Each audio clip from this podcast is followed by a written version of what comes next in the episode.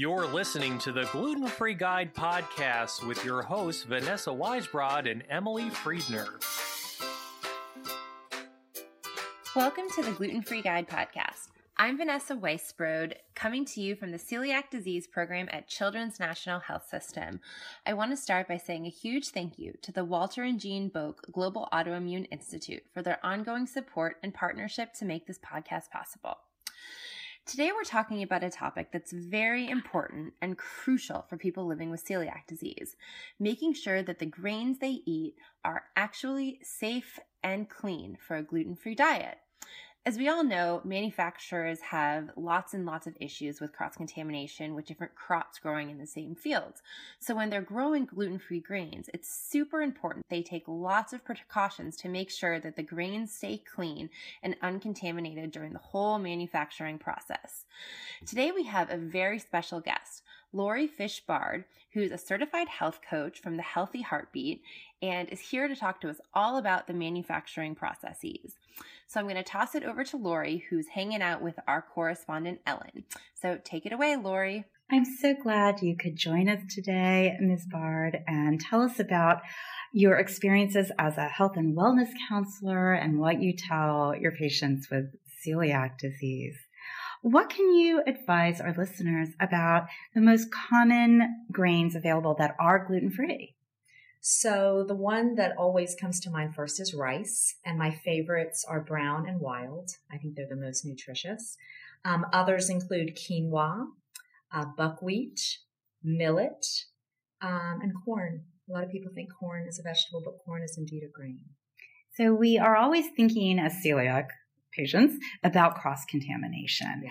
And I know that it can be a concern for grains.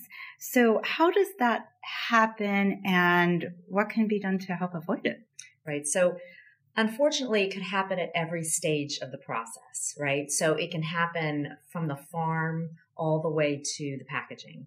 So, for instance, on the farm, um, if a field has rotational crops and they are growing other crops in addition to you know, a gluten-free grain, then you've got cross-contamination. If you have a field that's in cro- uh, close proximity to a gluten-free grain and the wind blows, you have a strong wind, seeds can land on the field. So farming, harvesting, then when it goes to the manufacturing facility, when you're processing it and milling it, again, if those, um, the equipment is not thoroughly cleaned in between uses and it's not a dedicated gluten-free facility, you've got a big risk there.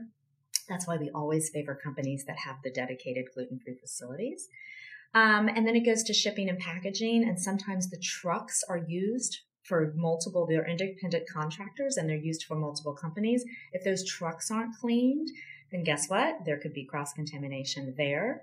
Um, and then it comes to the consumer, you know, and then it's kind of up to us to make sure that our environments are such that we are free from cross contamination. And if we eat out, we need to make sure to ask all the right questions at the restaurants or eateries that we go to.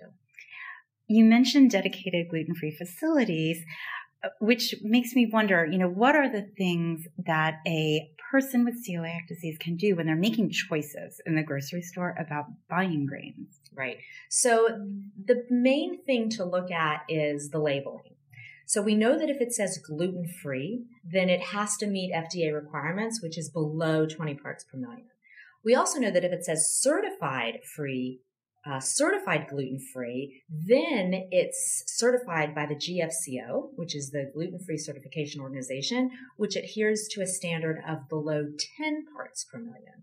So I would say, as a celiac myself and as a mother of my 16 year old celiac daughter, I do tend to look towards things that say certified gluten free, or I do my research and I call companies and I ask, you know, what are your standards? And you'd be surprised that many companies actually uh, go for, they try to adhere to a standard less than the 20 parts per million, which is good. If a company is choosing to label their product as gluten free, are they required to test the product? They are. If um, they put gluten free on that label, then it needs to be tested at multiple stages of the process. Now, it doesn't need to be third party tested, which is kind of a higher level of testing, and a lot of companies are, are kind of doing that. Um, but it does need to go through strict protocols to make sure that it meets the basic standard of less than 20 parts per million. Are there things that manufacturers do to protect their gluten free grains after they leave the facility? You know, once that product is out and they have it labeled gluten free, it's on them. And, you know, we've, we've seen, we saw with Cheerios, unfortunately, with General Mills, they had that little mishap in October of 2015 where unfortunately a, a, a, a lot uh, of contaminated Cheerios were found. They immediately recalled them and they looked back at their practices and it turned out it was a contaminated truck. And they now don't use independent contractors for trucks. They use their own trucks.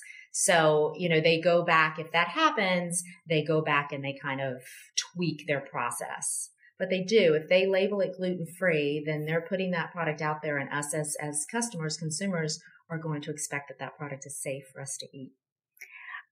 Oats can be a bit controversial. Yes. And I think over time, the thinking may have, have even changed about what is appropriate regarding oats. Yes. What do you tell your patients Yes. about that? So oats are a challenge um, because if they're not labeled gluten free, they're probably most likely going to have gluten in them. They are a rotational crop, like I mentioned at the beginning, so they are always grown with other um, wheat, barley, rye um, grains. So they have to be labeled gluten free. If your oats are not labeled gluten free, I tell my patients not to buy them, assume that they are not safe to eat.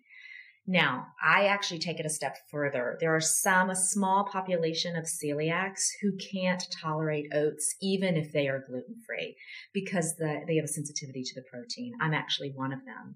So I always say to my patients, you know, if you have a reaction from oats, don't assume it's cross contamination. It may be, but try a different brand. If you still have a reaction, chances are you just might not be able to tolerate oats. And it's sad because I know a lot of gluten free products have oats in them. Um, but as a celiac myself that avoids oats, it can be done. What kind of organizations exist that, that help people make choices? I know you mentioned GFCO. Maybe you could tell us a little bit more about that and any other organizations that can help. Yes. So GFCO is great. They are, like I said, the gluten free certification organization. They adhere to a standard of less than 10 parts per million. They, I think they certify more than 27,000 products. Um, from 700 companies in more than 25 countries worldwide.